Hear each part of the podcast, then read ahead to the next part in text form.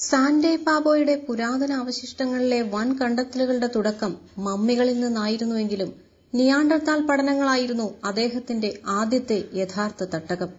ആയിരത്തി തൊള്ളായിരത്തി തൊണ്ണൂറ്റിയാറിൽ ജർമ്മനിയിൽ ബോണിലെ സ്റ്റേറ്റ് മ്യൂസിയത്തിന്റെ അധികൃതരെ തന്റെ പഠന ഗവേഷണങ്ങളുടെ പ്രാധാന്യം ബോധ്യപ്പെടുത്തുന്നതിൽ അദ്ദേഹം വിജയിച്ചു. അവിടെ അതീവ സുരക്ഷാ സംവിധാനങ്ങളോടെ സൂക്ഷിച്ചിരുന്ന നിയാണ്ടർത്താൽ മനുഷ്യന്റെ അവശിഷ്ടങ്ങളിൽ നിന്ന് കൈയുടെ മുകൾ ഭാഗത്തെ അസ്ഥിയുടെ വളരെ ചെറിയ അംശം ഗവേഷണത്തിനായി ലഭ്യമായതും അതിൽ നിന്ന് മൈറ്റോകോൺട്രിയൽ ഡി എൻ എ അദ്ദേഹത്തിന്റെ ടീമിന് വേർതിരിച്ചെടുക്കാനായതും യഥാർത്ഥത്തിൽ പാലിയോജീനോമിക്സ് എന്ന പുതിയ ശാസ്ത്രശാഖയ്ക്ക് തുടക്കമിടുകയായിരുന്നു.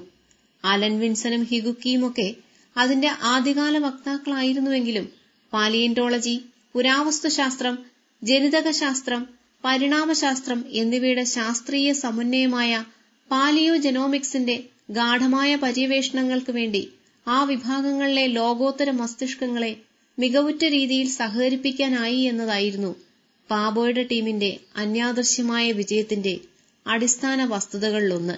ജനിതകജ്ഞാനം പരിണാമത്തിന്റെ ഇരുളടഞ്ഞ ഗുഹകളിലേക്ക് പ്രകാശം ചൊരിയാൻ തുടങ്ങിയ അസുലഭ മുഹൂർത്തം.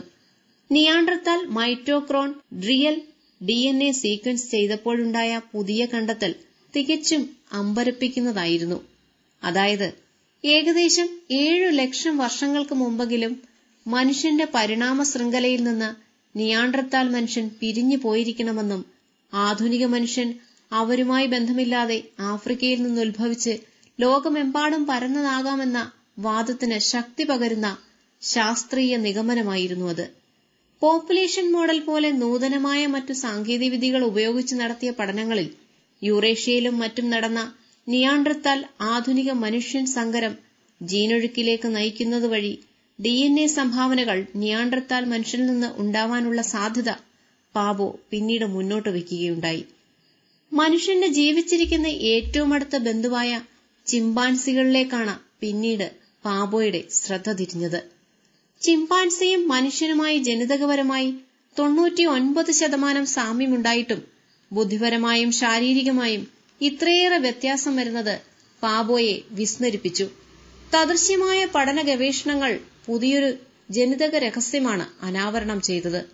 ജനിതക ഘടന ഒരുപോലെയാണെങ്കിലും പത്ത് ശതമാനം ജീനുകളിലെങ്കിലും ജനറ്റിക് എക്സ്പ്രഷൻ വ്യത്യാസപ്പെടുന്നതാണ് അത്തരം വ്യതിയാനങ്ങൾക്ക് കാരണമെന്ന് പാബോ തെളിയിച്ചു.